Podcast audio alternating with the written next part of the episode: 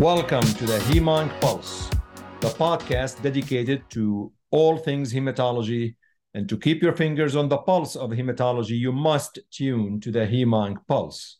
The Hemonc Pulse is brought to you by Blood Cancers Today. And I am your host, Dr. Shadi Nabhan. I'm a hematologist and a medical oncologist. And I appreciate you tuning in.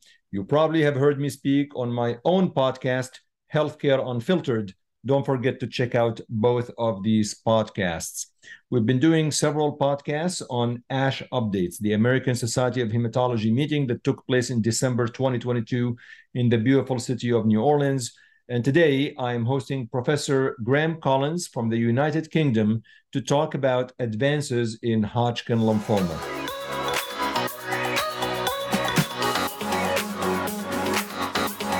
I want to make sure we start by an introduction to uh, folks who are listening to this podcast, the Hemonc Pulse. So maybe a little bit about you and where you practice. And uh, I'm sorry to say about England in the World Cup. We were talking before we went on the air about England in the World Cup, but uh, hopefully there's always next uh, in four years. That's always what we say ever since 66. Yeah, there's always in four years' time. Uh, no, thanks, Shadi. Delighted to be on the podcast. Who wouldn't want to stay up to date with hematology? So, what a wonderful uh, initiative this is. Delighted to be part of it. Yeah, so I'm uh, uh Professor Graham Collins. I'm a hematologist in Oxford. Uh, I'm the lymphoma and clinical lead here, and I have a particular interest in lymphoma. Um, I run a lot of clinical trials in high grade lymphoma and Hodgkin lymphoma. And Hodgkin lymphoma really is my uh, burning passion. So, uh, yeah, can talk about that all day if you want. And that's what we're going to talk about today. It's Hodgkin lymphoma. There's a uh, a lot of things that I've seen uh, across the wires about uh, Hodgkin lymphoma at ASH, but uh, our goal is to highlight to listeners uh, a little bit more of the ones that are clinically relevant, really important, and maybe things that really piqued your uh, got, got your interest. So let's start with number one. Yeah, well, I think the first thing that, that piqued my interest was the HD21 trial. So this is the latest big trial that's come out of the German Hodgkin study group. And anyone will know in the lymphoma world that uh, the German Hodgkin study group really has, you know, been a powerhouse of uh, generating large randomized trials in Hodgkin lymphoma. Not everybody has necessarily sort of gone with the results of their trials, but they've certainly informed practice in many countries in the world. And this is a fascinating trial. So um, they've taken their backbone, which is the rather controversial escalated BEACOPP uh, treatment, which is a very intensive uh, but very effective chemotherapy regime. And this was for stage three, four patients. And they compared it with a modified version of escalated BEACOPP that they call BrECADD. And essentially, what they've done is they've dropped the bleomycin, they've replaced it with brentuximab, they've uh, fiddled with a few other things. So they've slightly reduced the etoposide, they've slightly increased the doxorubicin, they've left the big dose of cyclophosphamide there. They've swapped around the prednisolone because it's dripping in prednisolone escalated BEACOPP, and they've swapped that for dexamethasone. And they've also switched the procarbazine to dacarbazine, which has been a long time in the offing, I have to say. So it is quite a different regime. And there was a co-primary endpoint. So they wanted to show this was less toxic. So that was one of their primary endpoints was treatment-related morbidity. And they also wanted to show non-inferiority um, to escalated BEACOPP. And this is the first sort of set of data. So it's the morbidity data that they presented at ASH, not the efficacy data. That still hasn't matured yet. And essentially, they showed that it is less toxic. So, particularly in terms of hematological toxicity. So, there were fewer red cell transfusions. Anyone who's used escalated BEACOPP will know that you do often need to give red cell transfusions and platelet transfusions. There were significantly fewer of those. There were fewer unplanned hospital admissions than escalated BEACOPP. The grade three, four uh, non hematological toxicities were roughly the same, though. And when you look at, they presented the overall PFS curve, so not broken down by arm, because I say it's not mature yet, but it was extremely high. I mean, well over 90% at several years out. So, um, you know, we wait to see if it's non inferior, but it was certainly less toxic. My take on this is if you are an escalated BEACOPP user, which as I say is, is variable the world over, um, if BrECADD becomes available based on that toxicity data, assuming non inferiority, I think pretty much everyone would switch. What I'm not sure about is if you're an ABVD or AVD brentuximab user, will this persuade you to switch to BrECADD? I don't know because there were still patients needing red cell transfusions and platelet transfusions. and you know, so I think it probably is still a bit more toxic in terms of acute toxicities. But the other thing to say, Shadi, which I think they're doing well uh, in this trial, is they're collecting fertility data, and we saw some FSH results. Now that's a poor surrogate, but it gives you some idea, and it certainly looks a lot less gonadotoxic, at least by, on biochemical grounds, compared to escalated BEACOPP. But they are collecting AMH data as well, which is really important, and also the um, pregnancy and live birth rate. So you know, hopefully we'll see it being less toxic uh, in terms of reduced fertility as well. So I thought that was a really interesting one. Yeah, that was my you, you, that was my question. Uh, whether was there enough long term follow up to discuss a fertility and b um, treatment related myeloid malignancies? Yeah, and no, uh, the bottom line is not really. You know, certainly the fertility will take longer to get some proper results, and myeloid malignancies. Yeah, we're going to have to wait another few years, certainly, uh, but important topics to address. Yeah. Okay, I like it. Those Germans, they they they're not good in soccer, but they're not bad at hockey. they're incredible at delivering trials. I mean, they really are. Yeah. yeah. What what's next? Do you have for us?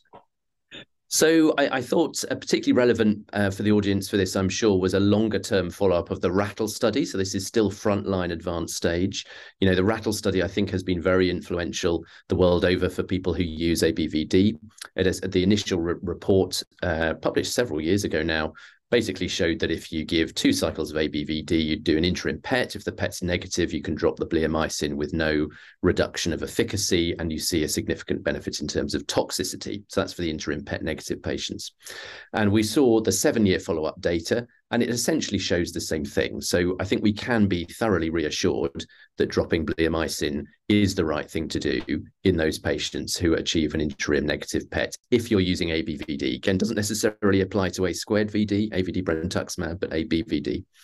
Um, overall, I mean, I still find, you know, I'm a I'm a Brit, and this was uh, basically a British study. I mean, it was international. There were other sites as well, but it was um, designed by colleagues of mine in Southampton.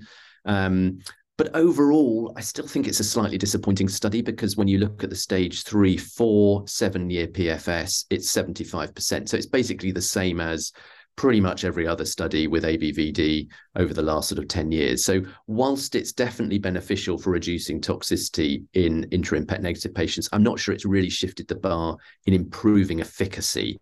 And I think that's where your, well, depends, you know, say where you are in the world, that's where your escalated BEACOPP or your AVD brentuximab come in for the efficacy um, aspect. The, the other interesting result they presented, and I mean, we know this already, but I just thought it was very interesting, was they presented the results for the uh, 60 years and under and the over 60 year um, old patients. And it just confirmed what we know. I mean, seven year PFS, I think it was 80% in the under 60s, but 58% in the over 60s. So a drop of over 20% PFS. You know, they do, and these were patients who were fit for ABVD and potentially escalated BEACOPP. So there is such a decrement in terms of outcomes in older patients with Hodgkin. So, you know, in in your practice, Graham, like how how do you so if you're doing ABVD, obviously you you can do the PET, and if it's negative, you drop the B and you move on with AVD. But how are you reconciling the ABVD versus AAVD? I mean, does this really, uh, basically, I mean, does the RATHL have any significance whatsoever if you are somebody who's going to AVD plus brentuximab? The bottom line is, I don't think it does. I mean, we we would love to have done. It. We actually proposed doing a trial of a response adapted AVD brentuximab approach, but you know, Echelon One was uh, I think ongoing at the time. So we never really stood a chance for it being funded. So yeah, uh, no, I don't think it does. I think if you go down an AVD brentuximab approach, you're basically committed to keeping that going for six cycles, even if you're interim PET negative. You know, we may get data. I've not seen any good data yet about people who stop brentuximab early. Potentially, you know, let's say for peripheral neuropathy, It'd be interesting to know that they're outcomes are just as good as those who get all six cycles.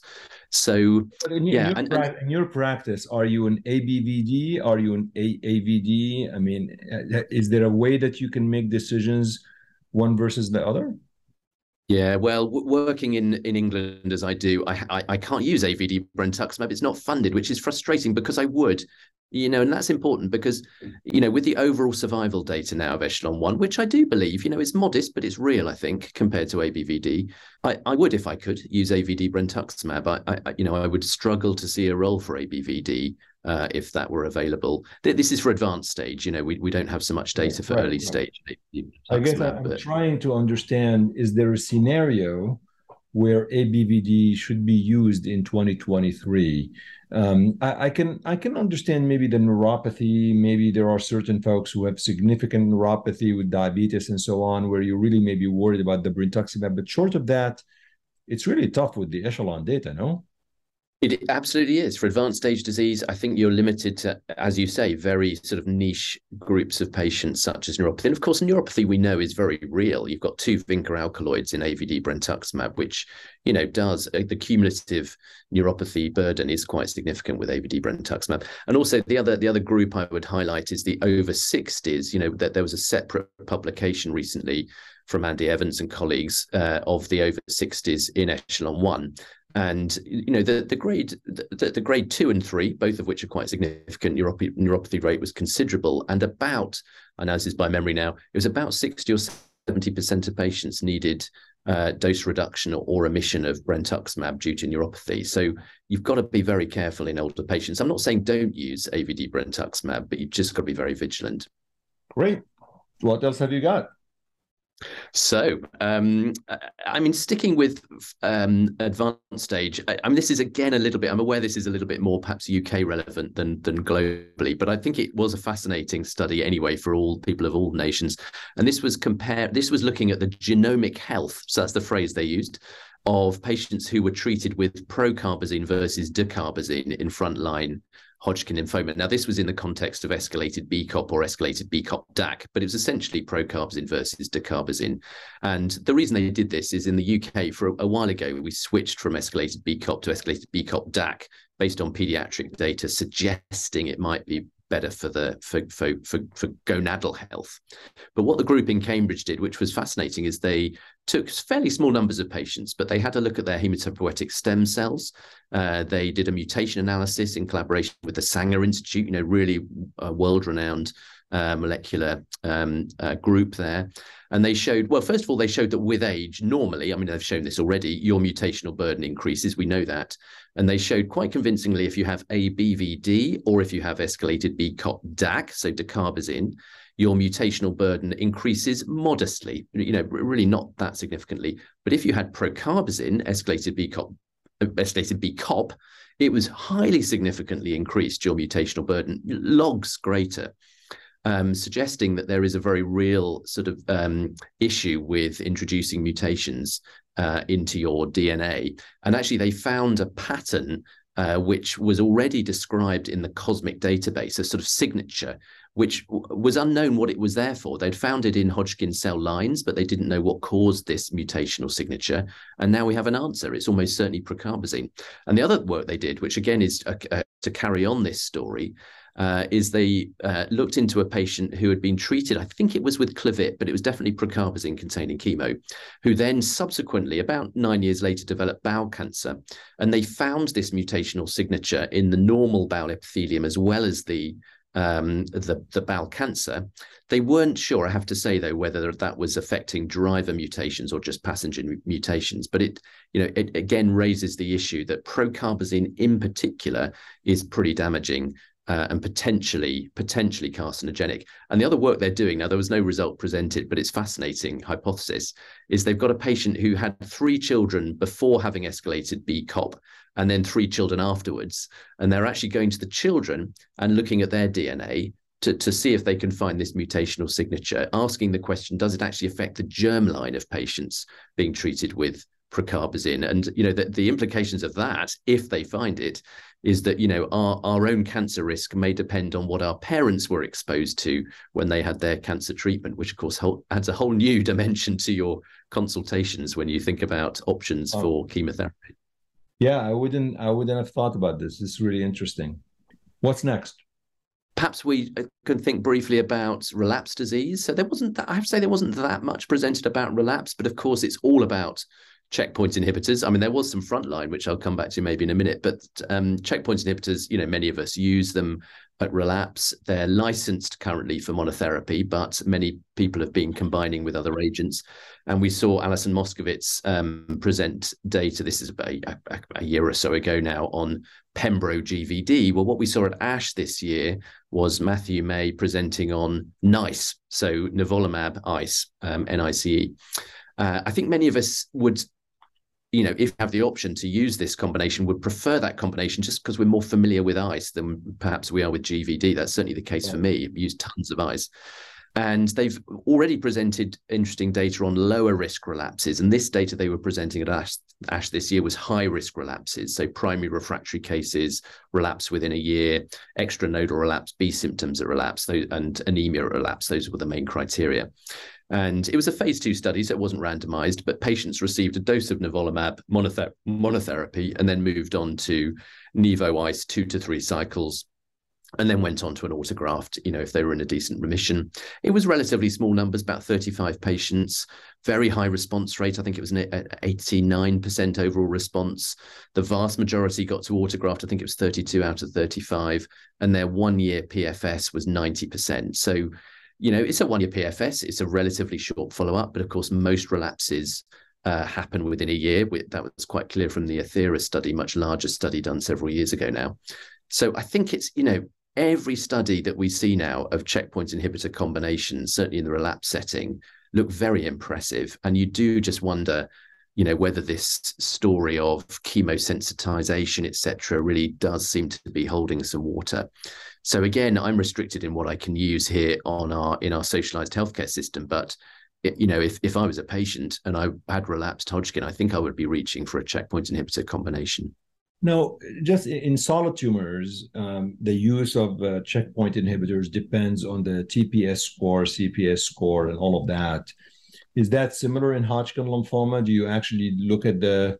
We need to look at the staining of the um, microenvironment cells or the research like what how or it doesn't matter. You just can use yeah. for everybody. So there's been quite a bit of work on that done. It's mainly been done at just pdl1 expression on reed sternberg cells. Um, and there is a there is a correlation but it's not that strong. So you know there is certainly no advice that you should only use checkpoint inhibitors on uh, you know a high h index that that advice isn't there and again if i had a low PDL1 score, I, to be honest, I'd still want a checkpoint inhibitor. The results still are pretty good, but there is a rough correlation. I think an important thing to remember about checkpoint inhibitors in Hodgkin, which I personally find fascinating, is we d- just don't know how they work. You know, in in the solid tumors, there's good evidence, at least in some, melanoma is a good example, that it's an MHC class one restricted, you know, CD8 um, cytotoxic response. But that is not the case in Hodgkin. You know, Reed Sternberg cells do not express MHC uh, class one, most cases at least, and indeed beta 2 microglobulin. So it's almost, well, it's not, it's not a CD8 cytotoxic response. And we don't really know what it is. There's some data it might be a CD4 cytotoxic response, which to a fairly basic, somebody with a fairly basic immunology understanding like myself seems a bit odd, but uh, it, it, it has been described. But there's all, you know, it could, there could also, it could also be something just as simple as, you know, when the T cells rosette around the Reed Sternberg cells, that PD1 PDL1 interaction might just act as a survival signal. So all you have to do is interrupt that survival signal, and the and the Reed Sternberg cell dies. You know, the jury's out still. So uh, that has implications because it means you know when we look for biomarkers for people who are going to respond, it would help to know how it's going to work. You know what the mechanism of action is yeah. in order to, to develop that biomarker but that's that that's that's a i mean that's a strong progress because adding checkpoint inhibitor to ice right now is almost standard of care. I mean i don't know i presume it's standard of care if you are have access to it. Yeah. Yeah. No no exactly. I mean we we we do get frustrated this side of the pond with our limited access. We still have you'll to use it monotherapy. I mean you'll get it soon right? I mean there's i mean i presume it's hopefully in the works with the EMA? Well, the, the issue is, I mean, I know you're quite interested, Shadi, in sort of healthcare policy, but um, it's very difficult with phase two single arm studies. So uh, I don't think uh, Nivo Ice will get a license because it's only, I, well, I d- I don't think anyone's applying for a license because the trial is so small. Um, you know, in order for it to get a license, it needs to be a much bigger trial, preferably randomized. So the EMA, and actually now since Brexit, we've even got our own licensing authority in the UK. It's the MHRA. Um, they really they really want to see randomized data, and there's precious few randomized studies in relapsed Hodgkin. Um, and then, of course, even if it were licensed um, in England, it has to go through NICE. I mean, that would be ironic. NICE going through NICE, um, and uh, and they have to judge cost effectiveness, and you know that has to pass quite stringent thresholds in order for it to be judged cost effective. So, sadly, I'm not holding my breath actually um, uh, for for us to be able to use checkpoint combos. But it, it is a sort of rallying cry as well to to to to to say you know I, I can completely understand why investigators for example in the US might do a single arm phase 2 and that's probably good enough to maybe get it on the NCCN guidance and for them to use it the rest of the world will not be impacted by that sadly. So it's still we still need randomized studies in these areas. Hard to do you know but we can do them. Um, I, mean, you know, I, think, I, think, I think it goes to a larger question because there are folks who would be in the us who might actually have a dissenting view to uh, nice and they may actually say well uh, great data but uh, so what? I mean you still have to do a randomized controlled trial but at the same time, you've treated many patients with Hodgkin lymphoma. I've done the same as well, where you really, I, I think, I think the randomized control trial. We don't want to really go into healthcare policy, but I feel the randomized control trials are very appropriate when you genuinely can look a patient in the eye and say, I do not know if treatment A is better than treatment B. Mm-hmm. But if you have enough evidence as a specialist based on phase two data, based on uh, mechanistic law data, to really have at least a, a, suggestion that arm A is better than arm B, then you just should not randomize. And sometimes yeah. that, that's where the nuance and the equipoise. And I, I feel that the the adherence strictly that everything has to be an RCT misses that point because an RCT is mandate when you cannot, when you can tell a patient that I don't know which one is better than the other, and and you need to randomize. But uh, I think uh, the Hodgkin lymphoma world recognizes that nice is better than ice. yes, and and I think that I think that's right. I mean, and you're right. Equipoise is really important, but it it's yeah. It, I guess it's the difference, isn't it, between the scientist slash clinician and the commissioner, you know, who pays for it. And it's the sort of level, the bar of evidence that they accept. Uh, it can be a source of great frustration in in. Um, That's a paper uh, me and you should write. We should write that paper. I have an idea. We should. Yeah, it's a good viewpoint. What else? so have? next, yeah. So in terms of sort of new agents, so we saw a uh, some data on a LAG3 inhibitor, so favezelimab. Um, I'm still learning how to say it. Uh, in combination with pembrolizumab. Uh, this uh, was in sort of multiply relapsed Hodgkin lymphoma. This again was a single arm phase two. Um, and there were actually a couple of cohorts to this trial, but the cohort they were presenting was the PD1 refractory cohort. So these are patients that already had a PD1 inhibitor uh, before and this was um, a, a, again a relatively small number. It was around 35 patients. And to be honest, it's it's difficult to know quite what to make of the data. It, this is one of those things that you really want it to work. You know, one of the mechanisms of resistance to checkpoint inhibitors that makes a lot of sense. I mean, I don't think it's proven, but it makes a lot of sense. Is that other checkpoints can uh, override, um, you know, the checkpoints, uh, the PD1 inhibition, and LAG3 is a very good candidate. There are others, uh, TIM3, etc., but LAG3 is a very good candidate. But you know, the data was an overall response rate of about 30%, so it was relatively modest, CR rate of 10%, and I think the 15-month PFS was around 33%. So it was modest. Now the the presenter did make quite a lot of there being stable disease. Okay, but you know, in Hodgkin and in most lymphomas, stable disease isn't so impressive. We really want to see proper reductions in tumor burden. So I don't know. I mean, there was activity. How much was the addition of the LAG3? I think is unclear. But in credit to the company who who produced this, they are actually doing, and I think it's brave. They are actually doing a randomized study in multiply relapsed Hodgkin lymphoma, comparing that combination, so pembro, favezelimab, with sort of investigator choice single agent chemo. Um, so we'll see what that shows. I mean, that will give much more of a, def- a, a definitive answer of how useful that's going to be. Very interesting. Any other new agents that uh, uh, piqued your interest? Yeah, th- to be honest, there's there wasn't many uh, new agents presented at ASH. I mean, there's a few that are sort of inactive development. So it was also before ASH. It was also the Cologne meeting, the um, ISHL, which uh, you know is is in my diary the highlight of the of the two year sort of conference cycle. And um, we, you know, we saw some interesting things there. So um, the AFM drug, which is this by this um, tetravalent molecule that links CD56 so NK cells with CD30. Uh, we've seen data on this agent before, which really wasn't that impressive. It was in, combined with pembrolizumab, and to be honest, it looked just as good as pembrolizumab monotherapy.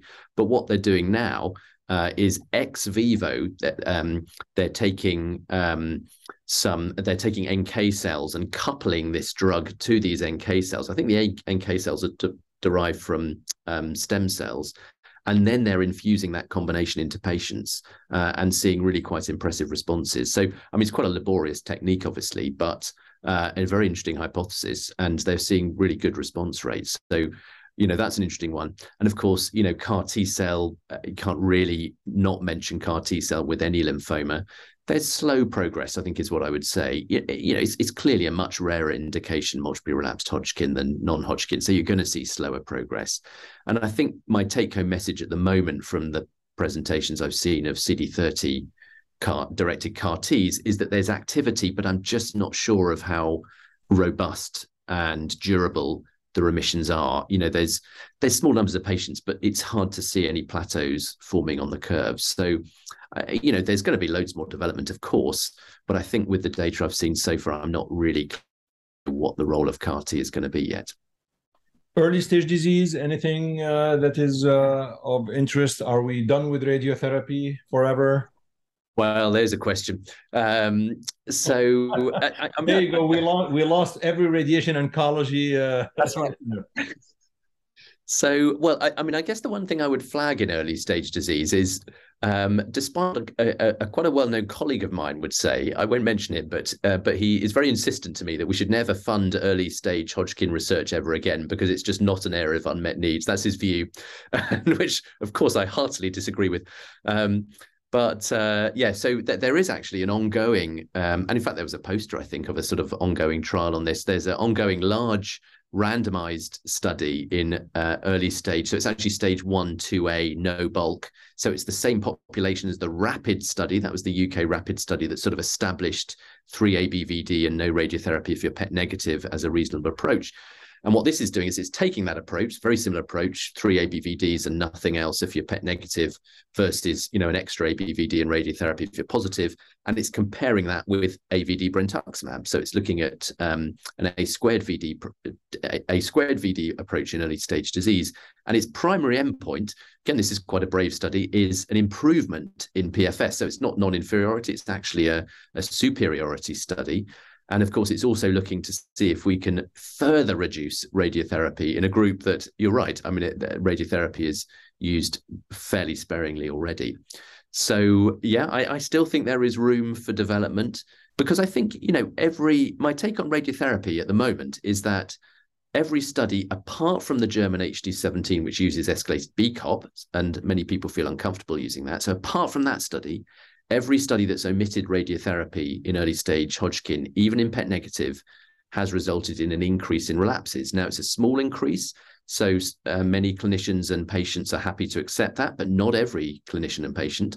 So some radiotherapy is still happening. And of course, on an individualized level, I think that's appropriate. If you've got, you know, fairly small neck disease in a, uh, you know, stage one, then actually radiotherapy is very low risk pretty low toxic, you might get a bit of hypothyroidism later, and maybe has a 7% increase in PFS associated with it. So I don't think radiotherapy is dead, but I think it's definitely getting personalized in the appropriate way.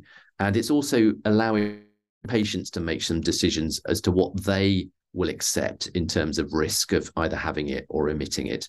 But let's see what impact the new agents have as well. Did we miss anything, Graham? I mean, I had one, one question I had for you about the, the prognostic model that uh, our colleague Andy published uh, in JCO and presented mm. um, at uh, at ASH. Um, I thought was intriguing uh, and interesting. Um, I don't know if you want to just maybe very very high level talk about and and how How, would that really inform anything pertaining to your practice in 2023?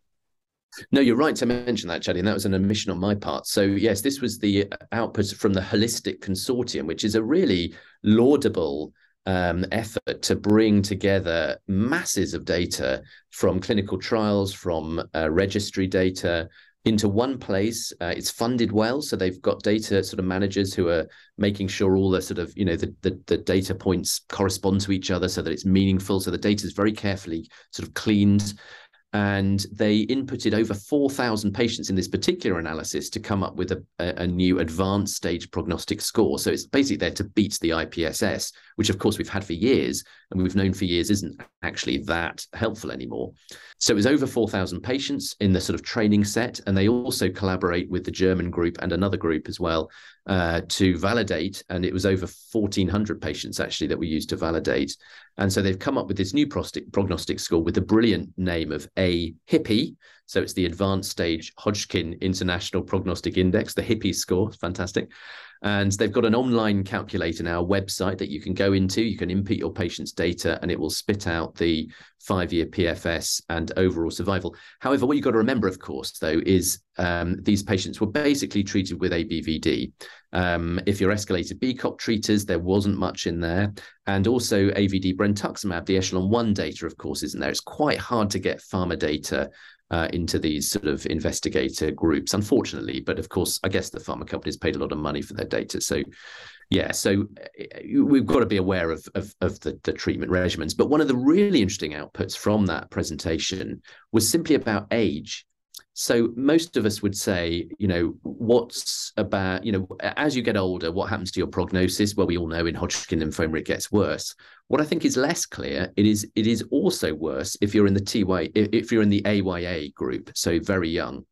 And what they demonstrated very well is that the best age, if I can put it like that, to get Hodgkin is 30. So your outcome is best if you're 30. Uh, if you're 18, your outcome is similar to if you were 45. So it's like a sort of J shaped curve. And they actually saw that in each of the individual trials as well. But because the numbers were so small, it, it wasn't really statistically significant. But when you pull all this data together, it's quite a clear J shaped curve. Why that is, I, I, I think the jury is out. I really don't know, but it's it's quite striking. Yeah, I I, I thought it was a, a huge effort. Um, you know, the practical application of this in an era where everybody in the US, a lot of folks have shifted to AAVD. Yeah. Um, so it will be it will be interesting to see whether folks will try to take that same model and validate it in a different cohort that's receiving AAVD. I think it's a reasonable effort to do. Well, yeah. uh, it's been a pleasure having you. Uh, I think we covered everything. Did we? I think uh, we probably are good, unless there's something else that I missed and uh, you would like to highlight. No, I think. Well, I, I, guess the only final thing I was going to mention was just the checkpoint inhibitors up front. Um, oh yeah, and it was just it was just to sort of reinforce the data. There was not there was no hugely new data, but we did see the longer follow up of the NIVAHL study, which was again from the Germans, uh, looking at early unfavorable disease with nivolumab either just before chemo or concurrently with chemo. And again, it's relatively small numbers of patients, but it was about, I think it was around 100. So it's, it's not tiny numbers. And they've only had one relapse. And this is on quite significantly longer follow up. And again, it, it just, you know, for me as a sort of, you know, somebody who's really interested academically in Hodgkin, I personally think the way forward with Hodgkin is to use checkpoint inhibitors up front. But the crucial difference is at the moment they're just being added to basically the same amount of chemo, six cycles of AVD or whatever, and that's still exposing patients to 300 milligrams per meter squared of DOX. That has a cardiac implications. Right. What we need to be doing, I think, is using checkpoint inhibitors in a much cleverer way, uh, preferably in a response adapted way, to start reducing the burden of chemotherapy. So we've already done a lot to reduce the burden of radiotherapy. We need to start reducing the burden of chemo for again the sort of long term benefits of patients in terms of late effects. So that's where I really see the field, at least in upfront, uh, the the frontline field going. That's what I'd really love to see. Couldn't agree with you more. I think a lot of effort should be done. Is how can we really minimize treatment that we are giving while maintaining the same results. Um, survivorship issues are all real in patients with Hodgkin lymphoma. Dr. Graham Collins, thank you for your inaugural, uh, you know, uh, HemOnc Pulse uh, saying. I need to have you again after EHA. So It'll be a pleasure. You're on, re- you're on record right now that you're committed to sometime in late June or something of 2023. Lovely. I'll see you then.